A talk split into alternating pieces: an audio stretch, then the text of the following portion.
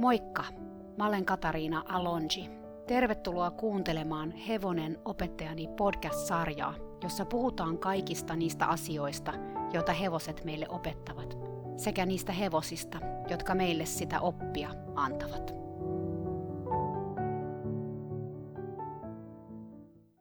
Moikka rakkaat kuulijat! Kiva, kun taas tulit kuuntelemaan. Nyt on luvassa hyvin erilainen jakso – Nimittäin tässä jaksossa mä en olekaan itse tarinan kertojana, vaan mäkin toimin tässä tavallaan kuulijana. Mulla on ollut jo pitkään mielessä vähän laajentaa tätä podcastia, tuomalla teille tarinoita myös sellaisista hevosista, joita mä en ole koskaan tavannut, tai jotka mä oon tavannut, mutta jotka opetti jollekin muulle kuin mulle suuria asioita. Ja nyt mä päätin lähteä toteuttamaan tätä ideaa haastattelun merkeissä. Mä en ole koskaan aikaisemmin haastatellut ketään, joten tiedossa on taas kerran jonkinasteinen oppimisprosessi, mutta mä teen parhaani ja mä toivon, että mun oppimiskäyrä on sen verran jyrkkä, että podcastin laatu ei kauheasti ainakaan kärsi. Äänentoistosta mä oon toistaiseksi joutunut vähän joustamaan, koska mä en omista äänitysstudiota, mutta toivotaan, että se ei häiritse ketään kauheasti. Tärkeintä mulle itselleni on saada hevosten tarinat kaikkien kuuluviin – joten siitä ei ainakaan ole tingitty. Toivottavasti tällainen uusi konsepti on teistä kiva yllätys. Näitä haastattelujaksoja tulee olemaan jatkossakin aina välillä mun omien tarinoiden välissä. Sellaista vielä, että tänään on perjantai 28. helmikuuta ja huomenna Go Expo Horse-messuilla selviää hevosmaailman somegaalan äänestystulokset ja voittajat. Jos sä kuuntelet tätä sattumoisin tänään, perjantaina, ja oot tulossa huomenna messuille, tuu ihmeessä moikkaamaan mua, sillä kävipä siinä kisassa miten tahansa. Mä oon siellä messuilla kahden ja kolmen välillä yleisön tavattavissa Cafe Ykkösessä, joka on niin ikään hallissa yksi. Eli rohkeasti vaan sinne messuille ja mua hihasta kiinni ja juttelemaan. Mutta nyt tähän podcastiin. Eli mulla oli tätä podcastia varten ilo haastatella Karoliina Malkamäkeä. Karoliina tulee Äänekoskelta Jyväskylän seudulta – me ollaan Karoliinan kanssa tavattu noin seitsemän vuotta sitten, kun Karoliina tuli mun kurssille. Sitten Karoliina on opiskellut paljon istuntaopetusta, on muun muassa suorittanut mun Coaching with Connection istuntakoulutuksen ja opettaa ja kurssittaa etenkin Jyväskylän lähialueilla, mutta myös pidemmällä. Karoliinalla on ihan mahtava ote opettamiseen. Hän on tosi empaattinen ja ymmärtäväinen ihminen, mutta samalla myös ammattitaitoinen ja osaava. Mä laitan mun omille Facebook-sivuilleni linkin Karoliinan sivuille, jos joku vaikka innostuu Karoliinasta ja kiinnostuu tilaamaan häneltä valmennusta ja ohjausta. Mutta nyt kuuntelemaan Karoliinan tarinaa Vilistä ja Kepusta, kahdesta hevosesta, jotka opetti Karoliinalle todella paljon. Terve vaan kaikille ja kiitos kun sain tulla tänne näin kertoa Kiitos. omaa tarinaani. Kiitos kun tulit.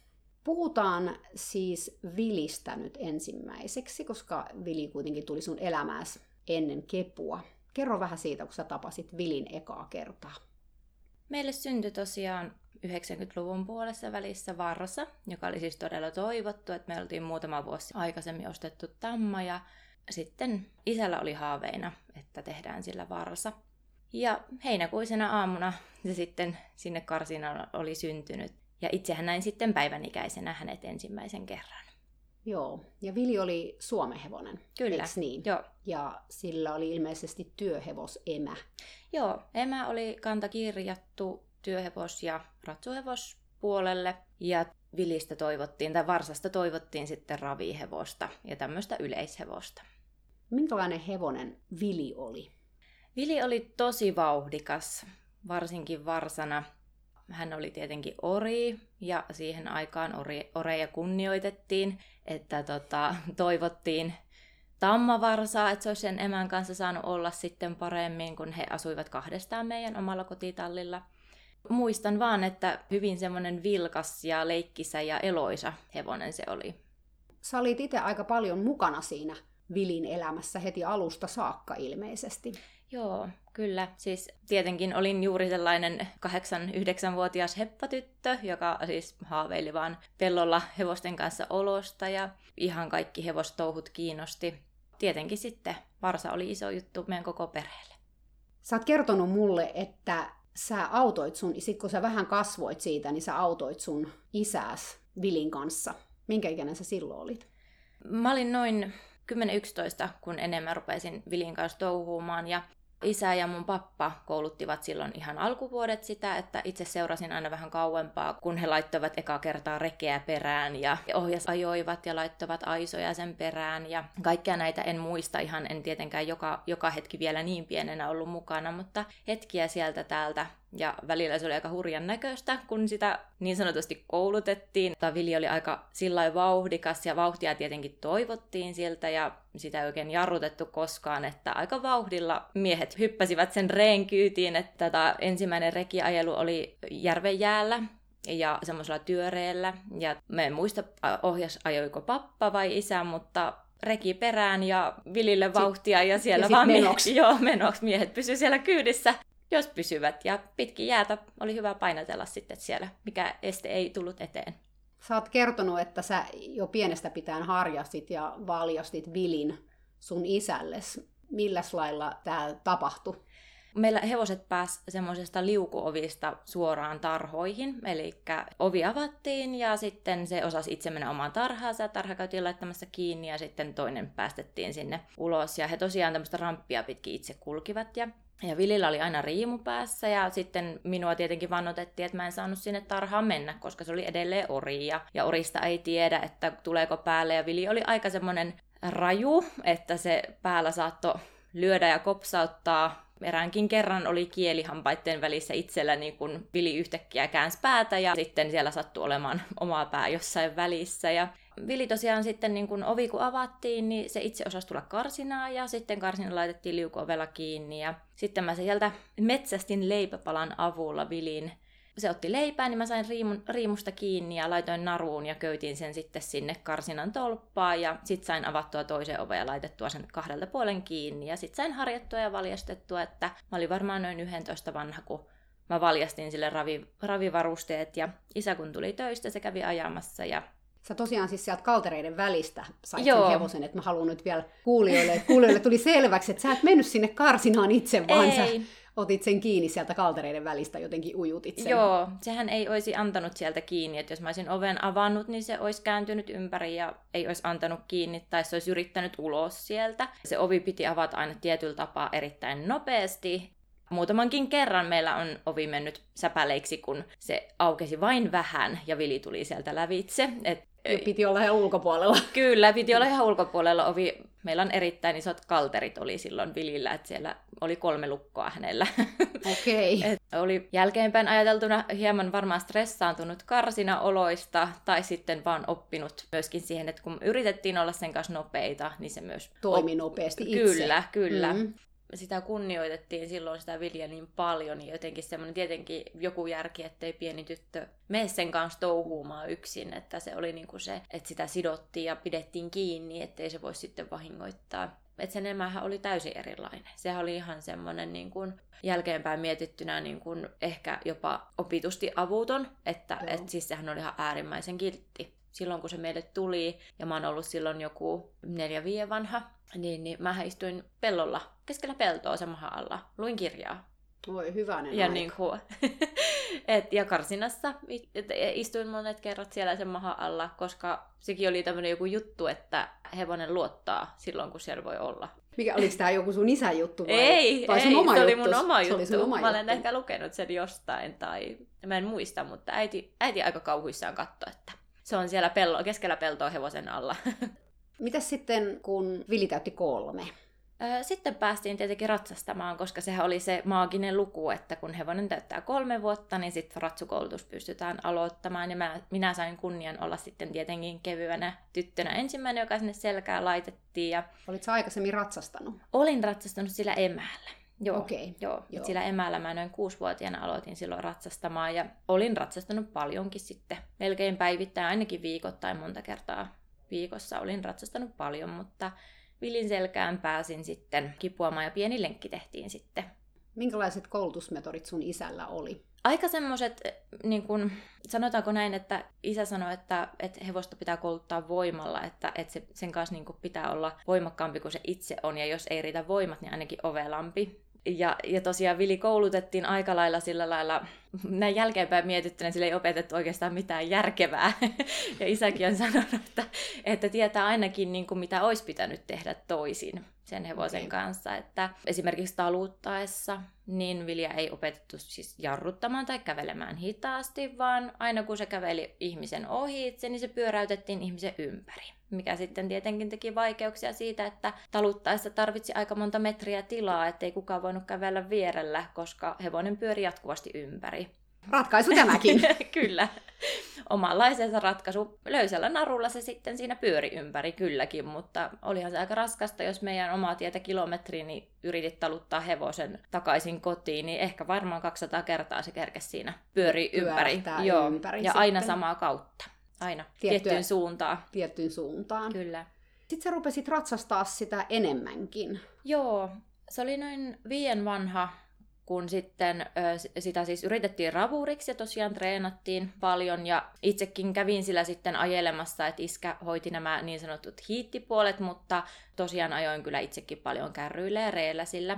Ja tota, kävin kavereita hakemassa maalla, kun asutaan, niin kaverit asuu muutama, muutamien kilometrien päässä, niin saatoin käydä kaverit hakee kärryllä sitten meille leikkimään tai, tai vein niitä kotiin. Ja mähän kävin joskus, meillä Hirvaskankaan huoltamot siinä, niin mähän saatoin kärryllä ajaa jäätelölle sinne. Mä laitoin sen hevosen kahta puolen puuhun kiinni sinne rekkojen viereen parkkiin ja kävin hakemaan jäätelöä. Ja, ja söin jäätelöt ja puolen tunnin tunnin päästä lähi jatkaa lenkkiä sen kanssa, että ja Vili pysyi siellä kuitenkin sitten sen ajan ihan Vili hyvin. kaapi siellä montu aina allesa, eli kuopi etujaloillaan levottomana, mitä se teki aina. Mä luulen, että varmaan se stressitilanne siitä, kun hän on kiinni tai jotain, mutta sekin oli silloin, kun sitä miettii, niin se oli vaan, sillä oli vaan hätä lähteä jonnekin. Piti päästä liikkeelle. Niin, et, et, se tulkittiin niin, että se haluaa vaan mennä ja se haluaa juosta. Joo, kyllä. Et se juokseminen on niinku sille sellainen juttu. Joo, että et se oli siihen aikaan se Kaapinen, nyt kun, nyt kun jälkeenpäin katsoo sitä, niin se oli tosi stressaantunut se, ja varmaan opittua käytöstäkin ehkä siinä kuopimisessa, että se sai sillä jonkun huomion tai reaktion aikaiseksi, mutta kyllä se siinä kahta puolen pysyy kiinni, että ei se sitä ikinä mihinkään lähtenyt, mutta tosi stressaantunut varmasti oli. Joo, niin monet näistä, mitä sä kuvailet, niin kertoo siis hyvin stressaantuneesta hevosesta. Mm. Että tietysti se, että se ei pysty oikein koskaan menee käyntiäkään mm. juurikaan, että se on jatkuvasti niin kuin liikkeessä ja juoksee. Kyllä. Et kyllähän se sitten käveli, kun sen pari tuntia sen kanssa oli juossut jossain. Niin, se oli väsynyt. Se oli väsynyt, että mä muistan, että se on niin kun ollut niin hikinen se hevonen, että siitä ei kuivaa kohtaa löytynyt. Et varmasti myöskin osittain sitä stressikäytöstä se hikoilukin. Sitten se kävi muutamissa koestarteissa. Se oli ihan hyvä juoksemaan, mutta sitten meidän ravivalmentaja tai ravipuski sanoi, että se pitää ruunata, että se kattelee maisemia liikaa. Ja ja Vililäis vauhtia riittänyt, mutta se otti aina sen viimeisen kaverin sinne mukaansa, että se ei sitten viittinyt itse, itse juosta sitä ravirataa siellä yksinään. Yksinään, kärjessä. joo, se otteli aina kaikki kaverit mukaan. Ja sitten se ruunattiin ja sit klinikalta sitten sanottiin, että kannattaa pitää semmoinen päänhoitolomaa sille sit siinä ruunauksen yhteydessä, että antaa se huilia vähän aikaa ja miettiä sitä elämää. Ja isäni sitten siinä vaiheessa huomasi, että no aikaa ei oikeastaan riitäkään enää mihinkään ravitouhuihin ja, ja sitten minulle annettiin lupa, että saan ratsastaa enemmän ja varsinkin sitten ruveta ottaa laukkoja sillä, että siihen mennessä oltiin menty oikeastaan ravilla pääsääntöisesti, että sitten sai ruveta ratsainkin laukkailemaan. Mitä sä sitten aloit tekemään sen kanssa? Mä rupesin sitten ratsastaa. Mä ratsastin todella paljon. Ihan siis koulusta tulin kotiin ja lähdin ratsastaa jommalla kummalla hevosella. Tai sitten jos oli kaveri mukana, niin käytiin pitkiä maastolenkkejä sitten molemmilla hevosilla. Ja kolusin sen kanssa kaikki polut ja mitkä vaan näytti polulle, mutta se oli aina välillä vähän hankalaa, että kun Vili käännettiin takaisinpäin, niin sehän ei sitten kävellyt. Että se oli opetettu aika paljon tässä ravitouhussa sillä, että saatettiin vaikka 10 kilometriä kävellä johonkin, mutta kun ympäri käännyttiin, niin täysiä tultiin kotiin. Ja se sitten kirjaimellisesti tarkoitti sitä, että täysiä tultiin kotiin ja että viimeinen 700 metriä omaa tietä, vajaa kilometri, niin se käveltiin. Että se oli niin kuin loppujäähdyttely, mutta sehän ei välttämättä riittänyt. Että... Niin, että sitä ennen mentiin seitsemän kilsaa täysiä. Kyllä, vähintään seitsemän kilsaa täysiä, että laukkaa ravia niin paljon kuin jaloista pääsi. Et Vili ei ymmärtänyt semmoista, että kotia päin kävellään tai ylipäätänsä kävellään, että se sen perusaskelaji oli hölkkä, jos ei se ollut vauhikkaampi. Joo. Miten sä pääsit sen kyytiin, jos se oli tämmöinen vauhdikas hevonen? No sehän oli hirmu varma jalkainen hevonen, se ei kaatunut ikinä, että mihinkä umpimetsään mä vein sen tai muuta. Ja jos me jouduttiin kääntyä sieltä kotiin, mehän tultiin sieltä välillä peppueelläkin ravilla tai sivuttain tai miten vaan, että se, se oli tosi varma jalkainen hevonen, mutta tos, tosiaan oli vähän va, niin kuin vaikea sitä hallita. Ja jos siellä matkan varrella sitten sattui jotakin, eli kännykkä tippu, hanskat tippu matkalta, niin jos niitä ei voinut vaikka hanskojakin hakea vaikka myöhemmin, että joku kännykkä tippui ja piti saada heti sen mukaan, niin se pysähtyi kyllä siihen, että pääsi alas sieltä selästä, mutta sen jälkeen se pyöri siinä ympäri. Ja vauhista sitten. Sä vikelsit sinne selkään. Mä vikelsin sinne selkään, että mä olin aika joustava ja jäntevä siihen aikaan, että hypyllä ja harjasta kiinni ja vauhista kyytiin. Kyllä sinne aina jollakin tapaa pääsi. Mutta todella piti itse nousta, että ei, ei voinut katsoa kiviä tai kantoja avuksi, että sehän ei pysynyt niiden vierellä, että sehän lähti saman tien mm. menemään. Miten sitten kotona pääsikö se, pystyykö se siellä ihan paikaltaan menee selkään?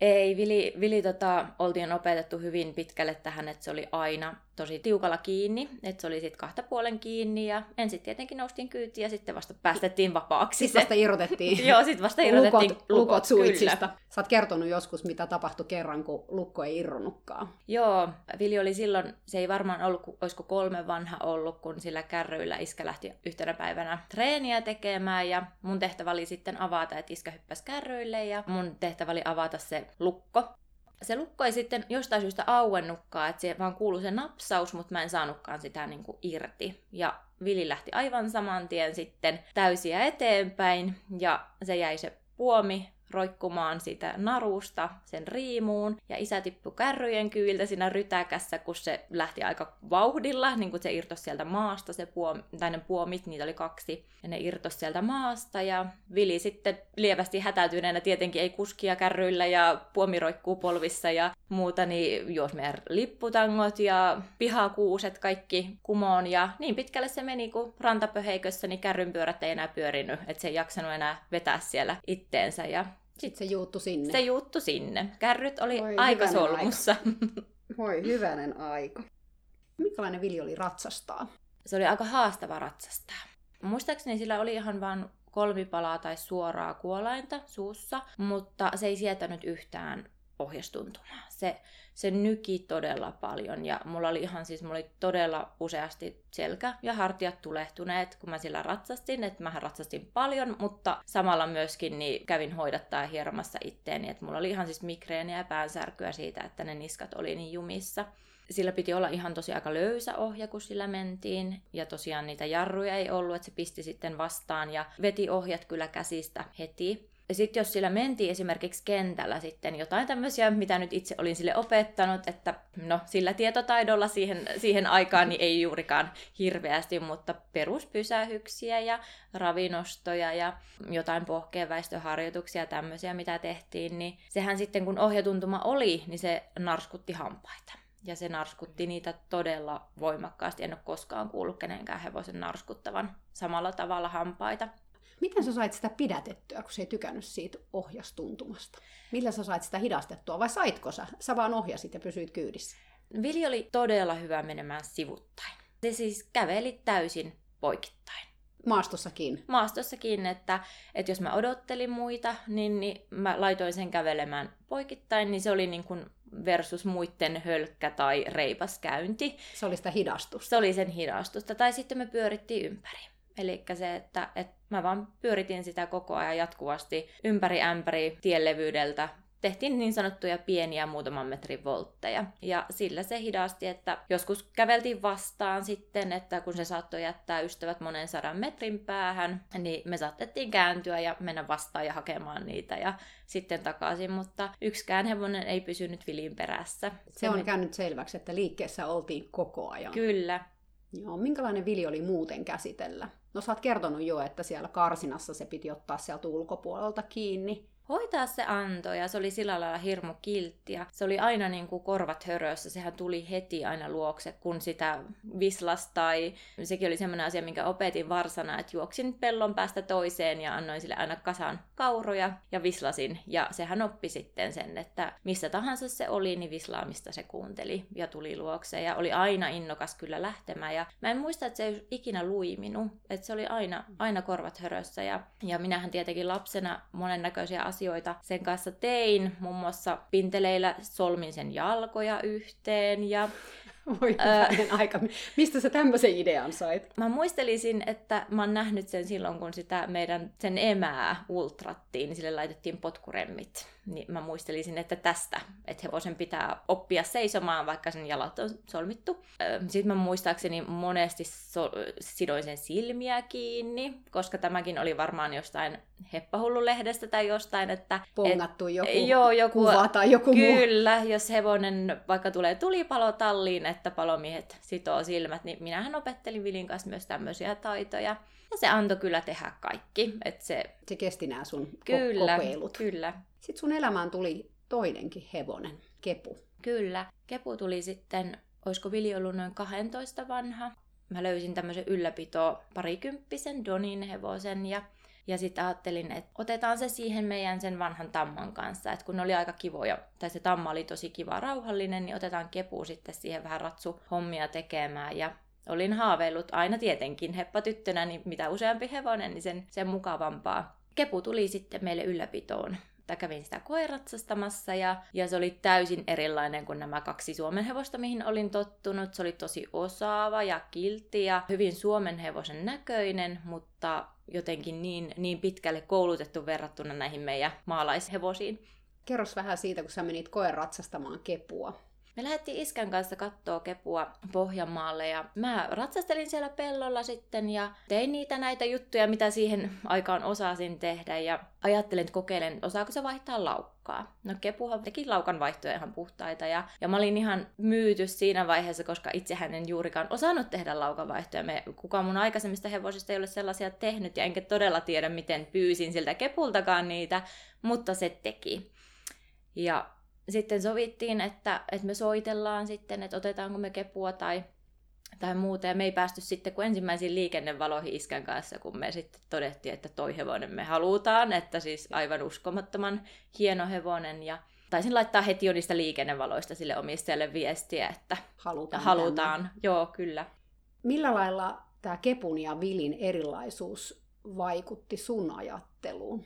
Siihen asti mä olin elänyt vähän semmoisessa elämässä, että kaikki hevoset on vähän jotenkin tai Suomen hevoset varsinkin on jotenkin vähän jääräpäisiä tai kovasuisia tai jotenkin semmoisia vähän kovia. Mutta sitten Kepu saikin huomaamaan, että onkin todella herkkiä hevosia olemassa ja semmoisia ystävällisiä ja miellyttämisen haluisia. Eli se niin kuin teki kaikkea. Se, oli, se yritti olla todella pehmeä, rauhallinen ja se pelkäs, jos jotain lähti huitomaan tai jotain muuta, niin se jännitti selkeästi, mutta se oli aina niin kuin valmis sitten niin sanotusti antautumaan tai olemaan ihmisen kanssa. Se sai vähän miettimään, että ei kaikki olekaan sellaisia, että niitä ei saa niin. tarhasta niin. kiinni. Tai... Niin, sun ainoa hevoskokemus oikeastaan oli vaan se Vili ja sitten Vilin emä. Joo. Ja silloin sä oot lapsena kuitenkin ajatellut varmaan, että tämä on tämmöistä, että tämmöisiä nämä hevoset on. Joo, kyllä. Että olin paljon käynyt ratsastelee joissain muissa talleissa, mutta se kepun herkyys oli jotakin kuitenkin semmoista,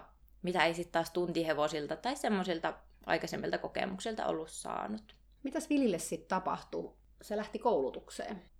Kepu kun tuli meille ja sitten mulla oli siinä sillä emällä oli nyt sitten kaveri ja sitten mä päätin, että kun se Kepu oli tosiaan herkkä ja se oli nyt se mun ykkösratsu ja Vili oli siinä vaiheessa 12 vanha, niin mä päätin, että no kun mä en osaa sitä nyt itse kouluttaa ja selkeästi jotakin muita hevosiakin on olemassa, niin viedään Vili koulutukseen. Ja sitten netistä etsin koulutuspaikkoja sille löysin sitten mielestäni semmoisen sopivan ja Vilihän sitten sinne vietiin ja heti tietenkin oli puhelimessa puhunut tämän kouluttajan kanssa ja se sanoi, että vähintään kaksi kuukautta pitää olla, kun on vanha ruuna ja kuitenkin jo oppinut niitä vanhoja tapoja, että ei välttämättä pari kuukauttakaan riitä. Ja isän kanssa sitten lähdettiin viemään sitä sinne ja ensimmäinen koulutus sitten oli heti siinä, vietiin se, niin laitettiin se pyöräaitaukseen semmoiseen puiseen, umpinaiseen pyöräaitaukseen. Ja se mies lähti sitä sinne sitten kouluttamaan ja me katsottiin sitten yleisöstä tätä tapausta ja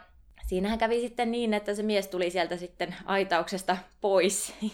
Se oli yrittänyt Vilja siis saada ilmeisesti juoksemaan siellä pyöräaitauksessa tämmöisen pitkän raipan ja muovipussin avulla. Ja Vilihän sitten varmaan luuli, että muovipussi tarkoittaa leipää tai jotain muuta. Muuta mutta, hyvää. Joo, mutta se ei sitä pelännyt ja se tuli vaan sitten kohti tätä kouluttajaa ja se katto viisaammaksi sitten tulla sieltä pois. Ja meidän isä vähän naureskeli siinä sitten, että me ollaan opetettu tämä hevonen, että ei se kyllä mitään niin pelkää isä oli silloin aikanaan varsana sille tehnyt monennäköisiä asioita ja muistan, joskus se oli tehnyt jotain niin sanottua tuhmaa, en muista yhtään mitään, mutta just iskä kyllä oli antanut sille ihan selkäänkin lankun pätkällä, mitä se nyt siitä löysikään, niin se hevonen ei ihan pienimpää raippaa niin kuin välittänyt juuri mitään. Sinne se kuitenkin jäi ja tehtiin koulutussuunnitelma ja sopimus ja, ja sitten mun toive tietenkin oli, että se sieltä soittelee ja kertoo kuulumisia. Ja niin se sitten tekikin ja viikon päästä se sitten soitti, että homman nimi on nyt se, että tätä hevosta ei pysty kouluttamaan, että se on liian vaikea, haastava ja, ja siihen pyöröön se ei ollut sitä vienykkään enää sitten toistamiseen. Että se oli sitten yrittänyt näitä muita juttuja, muun muassa sitä käytävällä levottomuutta, kun se kaapi aina jalalla. Ja näitä talutusjuttuja, näitä harjoituksia se oli sitten yrittänyt sen kanssa tehdä, mutta se sitten sanoi, että hän ei mun rahoja halua, että tule hakemaan hevonen pois. Että sitä ei pysty kouluttamaan. Se on niin vanha ruuna ja se oli liian vaikea hevonen, että se ei pelkää mitään. Mitä sä ajattelet tästä nyt, että hevosta ei voi kouluttaa, koska se ei pelkää?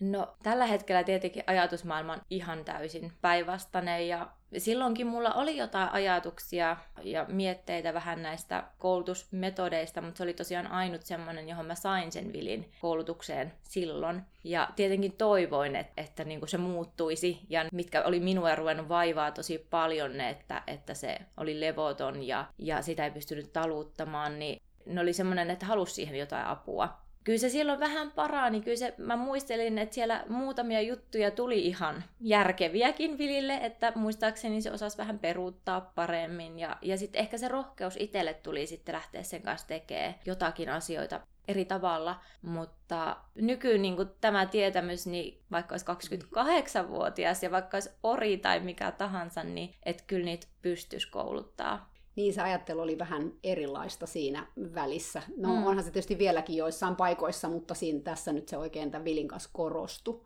No mitä Kepu sulle opetti sitten? No Kepu tosiaan oli tosi erilainen kuin Vili ja sen emä. Kepu yritti opettaa mulle paljon, varsinkin ratsastuksessa että siis sehän oli todella herkkä ratsastaa ja oli koulutettu pitkälle. Mä en muista, missä nuoruusvuosina sillä oli kisattu, mutta oli tosiaan sillä osaavampi kuin nämä mun aikaisemmat hevoset. Ja mitä tahansa mä tein siellä selässä, Kepu yritti parhaansa. Esimerkiksi eka kertaa mä tunsin, kuinka hevonen menee peränantoon. Yhtäkkiä vaan selkälihakset rupeaa nousee satulavasta ja mä luulin, että se kakkii. Ja mä pysäytin siellä katsomaan, että no ei se mitään kaki. Ja, niin mitä, kuin, mitä tää on? Joo, ja niin kuin tuli semmoisia tunteita, että, että mitä, mitä täällä tapahtuu. Laukavaihot muun muassa. Mä en todellakaan tiennyt, miten niitä tehdään. Mä vaan vaihoin vähän jotenkin lantion asentoa ja laukat vaihtui. Ja se vaihtoi niitä siis todella, niin kuin, mä en muista, olisiko ehkä kol- joka kolmas askel se, se tarjosi mulle tosi paljon kaikkea. Ja sitten siinä vaiheessa mä rupesin vähän sit juttelemaan kavereiden kanssa vähän, että no, et miten, miten mä rupean pyytää siltä, että kun se tarjoaa niitä välillä, mutta mä en oikein tiedä mitä mä teen, että miten mä voisin tietoisemmin ratsastaa sillä. Vinkkejä sain monennäköisiä siihenkin, mutta eihän ne aina onnistunut. Sulla oli tietynlainen käännekohta, joka liittyy Kepuun ja sun isään. Joo, Kepu oli todella herkkä ja se oli semmoinen, että se vähän pelkäs miehiä. Isäni tietenkin auttoi mua siinä, kun ihan siinä pihassa ja samassa talo- taloudessa asuttiin, niin se auttoi monesti, mutta heti mä niin kuin huomasin sillä, että, että Kepu arasteli isää, ja sitten kun isä meni vähän sillä samalla tyylillä, miten se oli meidän omia hevosia tottunut kouluttamaan, niin meni Kepun luokse, mutta Kepu oli selkeästi aina jähmetty. Kerran sitten mä olin lähes ratsastamaan Kepulla, ja jotakin mä unohdin ja lähdin hakemaan sisältä, ja mä iskeltä vaan pyysin, kun mulla oli hevonen siinä jo irti ja siinä pihassa, että voisiko se pitää sitä. Ja Kepu lähti, se jotakin pelkäs siinä tilanteessa ja se lähti sitten peruuttamaan vähän pää ylhäällä ja sitten mun isä ärtyi siitä heti. Se sitten, niin kuin mä huomasin heti, että se niin kuin jotain lähtee riuhtomaan sitä tai jotakin meinasi alkaa. Ja mä en kerennyt onneksi mennä sinne sisälle asti. Että sitten mä sanoin sille vaan, että, että kun mä näin isän ärtymistilan siinä, että jotenkin mä pysäytin, että lopeta, että, että, niin kuin, että sitä et lyö. Ja tota, isä ei sitten lyönyt sitä. Ja se oli mulle itselle semmoinen käännekohta, että, että mä pystyn sanoa vastaankin joskus. Ja sä voit olla tämän hevosen puolella. Ja se oli tosi rohkea teko, että sä menit isäs vastaan ja sanoitkin, että tätä hevosta ei kohdella nyt näin. Kyllä joo, ja se auttoi Kepua tosi paljon, koska en mä olisi tiennyt, mitä, mihin se olisi lähtenyt sitten siitä, tai, tai mitä se olisi, olisiko se tullut syvempiä traumeja tai jotain. Ja, ja se oli semmoinen, niin kuin, että isä ei sitten lyönyt koskaan enää sen jälkeen hevosia. Et isäkin oppi jotain siinä tilanteessa sitten, tai ehkä jäi vähän miettimään, että tämä ei ole oikein, miten näitä hevosia on nyt tässä koulutettu. Mm, kyllä. Et se varmaan huomasi siinä tilanteessa itsekin, että Kepu todella pelkäsi, että se ei tahallaan lähtenyt rimpuilemaan tai, tai näin, että se lyönti kannatti jättää välistä. Sitten sä menit opiskelemaan koiria. Joo, töissä tuli semmoinen tilanne, että meille tuli pitkä lomautus ja mä päätin, että jotain kivaa olisi keksiä. Ja mulla oli siihen aikaan semmoinen iso rotika ja sakemanin sekoitus. Ja eläimet tietenkin oli ollut aina niin kuin lähellä sydäntä. Ja löysin sitten kivan koulutuspaikan Helsingistä, johon oli alkamassa ammattilaiskoulutuksia, eli koirien koulutusohjaajaksi. Päätin lähteä sinne tai hain sinne ja lähdin sinne sitten opiskelemaan. Ja se oli myös semmoinen aika mullistava jotenkin, että se kaikki koulutus hevosten kanssa ja koirien kanssa siihen mennessä, ne kääntyi aika päälaelleen siellä.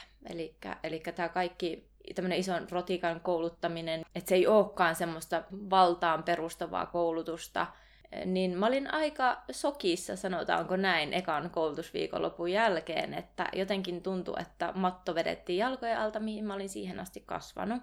Mä voin kuvitella, että Joo. se oli ihan uusi maailma aukeni siinä, että siinä se tulee vähän semmoinen kriisi suorastaan, niin kuin semmoinen identiteettikriisikin hetkeksi, että Joo. vaikka sulla oli selkeästi kuitenkin ajatus siitä, että hevostenkin kanssa voidaan olla eri lailla, mutta tämä varmaan sitten avasi silmät ihan kokonaan. Tietysti ollaan koiramaailmassa, Kyllä. Ja se, että hyvin pitkälle tuolla asun tuolla maalaisseudulla ja muuta, niin siellä on aika pitkälle näitä, että ei ole tarjolla niin paljon kaikkea tietoa, tai se ei tule kauhean nopeasti sinne, ja kaikki ihmiset, joiden kanssa puhutaan, niin se on aika sitä samaa, koko ajan sitä toistuu. Pitää olla johtaja, pitää olla niiden pomo ja olla se, joka määrää ja näyttää, mitä tehdään. Ja sitten tosiaan kun sai vähän ymmärrystä, että itse asiassa ei olekaan niin, ja sitten tuli vähän enemmän tästä, niin kuin, että ne eläimet kommunikoi jollain tavalla. Se on jotenkin semmoinen musta aukko ehkä ennen se, niin kuin se kommunikointi. Osasin jotain, tietenkin joo, että pelkää tai on vihanen tai tämmöisiä, mutta mm. sitten, että tuli sitä tietoa vähän, että, että mitä ne oikeasti yrittää sanoa. Niin, tai... eläimet yrittää meille kertoa asioita ja ne on vuorovaikutuksessa meidän kanssa, vaikka me ei tavallaan aina välttämättä kuunnella tai osata lukea sitä tilannetta, mutta niillä on kuitenkin yritys. Kyllä. Sen viikonlopun jälkeen, kun mä tulin sieltä Helsingistä kotiin ja kun mä katsoin mun koiria, ja, ja tein semmoisia muutamia asioita rauhoittavia signaaleja, mitä olin siellä oppinut, ja ne meidän koirien ilmeet, kun ne oli siis aika... Oliko ne järkyttyneitä? Ne katsoi mua semmoisella ilmeellä, että vihdoinkin tuo ihminen tajuaa, mitä ne on yrittänyt niin kuin kertoa. Ja no. se oli jotenkin semmoinen, että, että mä itse niin kuin tajusin, että ne tajuu, että mä oon ruvennut tajumaan se oli aika mullistava. Mä muistaakseni varmaan itkin loppuyön kotona. niin, et, joo, koska tuo on aika iso asia, joka sitten kuitenkin myös alkaa vaikuttamaan sun suhteeseen sun hevosiinkin, koska ensin koirat ja, ja sitten ehkä hevoset. Sitten tuli käännekohta hevosten kanssa 2013. Joo, mä olin käynyt sitä koirapuolta tosiaan ja olin siihen mennessä sitten kouluttanutkin koiria ja pitänyt kursseja mä en kuitenkaan ollut osannut nähdä niin kuin koiria ja hevosia. Et mä yritin jotenkin niitä hevosiakin toki koulutella ja nähdä niitä uusin silmin. Sitten meille aukesi uusi naapuritalli siihen ja sinne oli tulossa kurssi, sinun kurssisi. Ja mä sitten mietin, että no mä lähden sinne, että, että kiva, kiva saa jotain ratsastusjuttuja ja muuta ihan never heard ihminen ja niin kun, ei, ei mitään ennakkotietoa. Ja, ja sitten tosiaan tulin sun kurssille ja se oli istuntakurssi. Se oli istuntakurssi, kyllä, joo. Ja mun piti tulla sitten tällä kepuhevosella sinne, mutta kepu oli just pikkasta aikaisemmin sitten ruvennut vähän ontuu epämääräisesti, niin mä en sitten sitä viiden kilometrin matkaa viittynyt siirtää sitä ratsain sinne naapuritallille. Ja sitten otin lainahevosen sinne. Siellä, siellä kurssilla mulle aukesi niin kuin jotenkin semmoinen kolmas maailmanportti tai joku, joku semmoinen, että mä jotenkin tajusin, että ne hevoset on yrittänyt kommunikoida koko ajan myös mun kanssa. Et vaikka se oli koirapuolelta jo tuttua, mä en osannut siirtää sitä hevosiin. Ja sen kurssin jälkeen tapahtui jotain mullistavaa, toki myös istunnallisesti, eli, eli kaikki nämä, minkä takia se Vili oli marjuhtonut siellä vuosikaudet ja kaikki mitä se kepu, mitä ne laukanvaihdot oli, miten mun lanti oli ollut, mitä mun istuilut oli tehnyt. Kaikki ne aukes, mutta myöskin se, että ne hevosetkin on oikeasti aika niin kuin rauhaa rakastavia eläimiä ja niillä on signaalit. Ja yhtäkkiä niin kuin se kaikki tietämys sieltä koirapuolelta olikin mulla sitten niin se lokahti tavallaan paikoilleen. Joo, joo että jotenkin rupesin näkemään, että kaikilla on signaaleja, kaikilla. Lin, linnuilla, kissoilla, sammakoilla, kaikki ne kommunikoi jollain tavalla. Se oli aika, aika semmoinen iso käännekohta sitten, että mä rupesin tajua sen, että ei ole vain koirat ja ihmiset, vaan on kaikki. Sä kävit vielä muutaman Noora Enkvistinkin kurssin. Joo, se oli aika, muistaakseni samana vuonna sitten. Edelleen mua tämä Vili kiinnosti ja niin kuin tämä, minkä takia se Vili on niin sanotusti se kovapäinen ja kova ja vaikea kouluttaa. Ja yritin sitten Nooran kurssilta saada apua tähän näin ja Tultiin siihen tulokseen, että Vilja ei lähetä siis sinne kurssille viemään, mutta Nooran kursseilta sain sitten paljon apua kotiin, että mitä voisin Vilin kanssa tehdä. Noora antoi hirveästi vinkkejä ja sieltä sain jotenkin sitä ymmärrystä sitten semmoisen pehmeämpään ja semmoisen eleettömämpään koulutukseen ja, ja niin kuin siihen, että ei tosiaan niin kuin tarvi olla kovaa kovaa vastaan sen Vilin kanssa, että siitä voi vaikka lähteä pois. Joo, niille, jotka ei tunne Noora Engqvistia, niin Noora pitää tämmöisiä kursseja, jossa ei nyt yleensä ainakaan ratsasteta, eli se on enemmän tämmöistä hevosen kanssa vuorovaikutusta ja tehdään maasta käsin tai hevonen voi olla vapaana. No nyt sitten sä olit saanut vähän eväitä mun kurssilta ja Nooran kurssilta ja sä lähdit sitten Vilin kanssa. Vili oli tässä vaiheessa kuinka vanha suurin piirtein? Vili oli semmoinen, olisiko se ollut noin 17 mä olin aika muutaman vuoden ollut todella vähän sen kanssa, että en oikeastaan tehnyt juuri mitään. Mä lähdin sitten kokeilemaan sen kanssa näitä juttuja, että jos Vili tuli jotenkin kovaa tai epäkohteliasti mun lähelle, niin mä menin pois. Ja niin kuin se mun tunnetila muuttui aika paljon siinä sen kanssa, että mä, niin kuin mä en enää ärtynyt siitä tai yrittänyt husia sitä pois luotani. Toki pyysin sitä, mutta lähin niin kuin Vililtäkin pyytää sitä, että se voisi tulla vähän kohteliaammin. Että se ei niin kuin ole aina vaan kävele mua lähelle ja lyö päällänsä tai, tai jotain muuta vastaavaa. Ja se rupesi muuttumaan. Sen, sen ilme pehmeni tosi paljon ja se viimeinen vuosi oli oikeastaan semmoinen, että olisinko ehkä muutaman kerran ratsastanut sillä. Ja toki tietenkin halusin heti näitä istuntajuttuja testata, en tainnut käydä kuin vain sen yhden kurssin silloin, mutta joku käsitys kuitenkin istuiluista oli ja maastossa sitten eh, se toimi aika pitkälle. Se pari kertaa, niin kun, mitä kerkesin sillä ratsastaan, niin se hidasti eikä se ravannut, että se saattoi kävellä. Ohjatuntumaa se ei tietenkään hyväksynyt, että heti kun niitä yritti ottaa, niin se kyllä vielä halusi vetää ohjat löysäksi käsistä. Mutta se kokemus kuitenkin oli siellä semmoinen, että jotain oli tapahtunut. Jotain oli muuttunut sä olit muuttunut omaa käytöstäsi ja omaa tekemistäsi, niin se hevonen muuttuu. Kyllä. Niin se metsä vastaa, kun sinne huudetaan. Niinpä. Aina vaan ja edelleen. Mitäs sitten Vilille ja Kepulle tapahtui? Kepu sitten, oikeastaan aika lailla Kepun kanssa vähän pääsin pidemmälle tässä ratsastuksessa. Silloin vähän useammin kerkesin ratsastaa sun kurssin jälkeen ja se vaan halvaantui yhtenä päivänä meidän tarhaa, että se niin kuin aika nopeasti, että sillä oli edellisellä viikolla vielä laukattu kentällä ja siitä meni viikko, niin ja sitten jouduttiin lopettaa siihen kotitarhaan. Ja Vili sitten eli vielä vuoden tästä eteenpäin. Oikeastaan siinä sitten oli Vili ja sitten oli yksi tallikaveri sillä siinä niin kuin se viimeisen vuoden ajan, mutta sitten tuli se kevät ja sitten se vaan yhtäkkiä sairastui. Siis terve hevonen ja sille tuli siis kaviokuume sitten. Se ei ollut muistaakseni vielä päässyt oikein laitumellekaan, mutta, mutta sille tuli kaviokuume ja isä olisi halunnut hoitaa sitä viimeiseen asti, mutta mä en sä päätit sitten, että Vilin aika oli tullut. Kyllä. Joo. No jos ajatellaan sitä, että minkälainen hevosihminen sä oot nyt. Sä oot oppinut hevosihmiseksi lapsena ja sen esimerkin kautta, minkä sä sait sun isältä ja papalta ja Vilin kautta.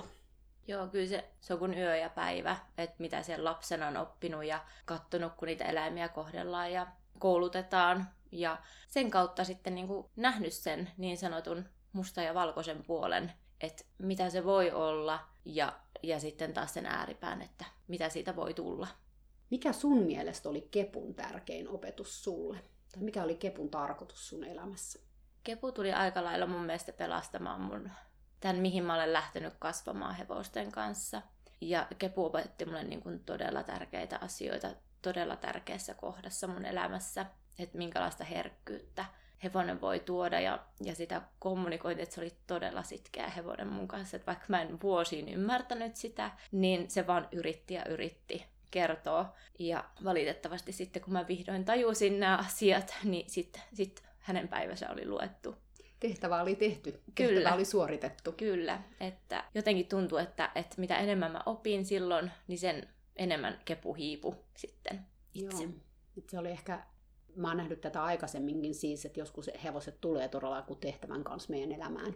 Mm. Ja sitten kun se tehtävä on suoritettu, niin sitten niiden aikaa siirtyä joko seuraavaan ihmiseen ja sen ihmisen kanssa suoritettavaan tehtävään, tai sitten poistua paikalta. Kyllä, se, semmoinen niin kuva itselle jäi molemmista hevosista, että, että ne opetti todella tärkeitä asioita ja muutti mun itseäni. Toki mä niin kuin lapsena aina katsonut sitä ja tuntunut asioita pahalle, että enhän mä ole niin kuin ollut semmoinen niin sanottu kova ihminen tai, tai rankosujen kautta halunnut kouluttaa eläimiä, mutta se ympäristö, mitä silloin, ja se tieto, mitä mä olen saanut, niin mä olen yrittänyt toimia niiden mukaan. Niin, se oli se ainoa malli, mikä oli, vaikka se ehkä tuntui pahalta. Joo. Niin ja... se oli kuitenkin se ainoa tapa, millä sitä tehtiin. Kyllä, ja siihen tarvittiin vähän voimakkaampia herä, herätyskeinoja, että onneksi sitten tuli ihmisiä, jotka osasivat sanottaa niin kuin eri tavalla niitä juttuja. Ja sitten onneksi mä oon ollut tiedonjanoinen ja aina kuitenkin nähnyt jotain väärää eläinten lyömisessä tai koskaan se semmoinen dominanssiajattelumaailma ei ole oikein ollut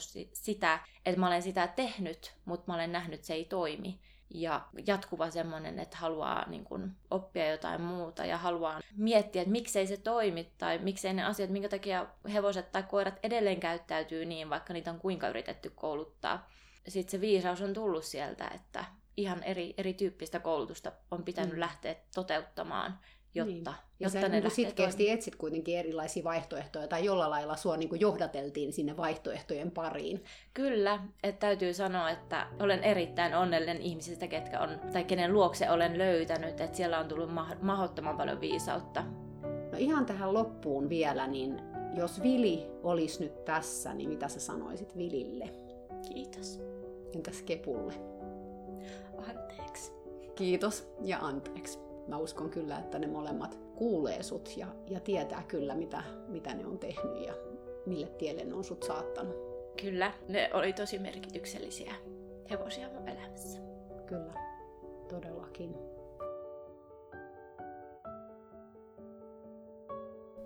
No olipa tarina Karoliinalla. Ei haastattelijakaan selvinnyt ilman kyyneleitä tästä keskustelusta. Ehkä et sinäkään.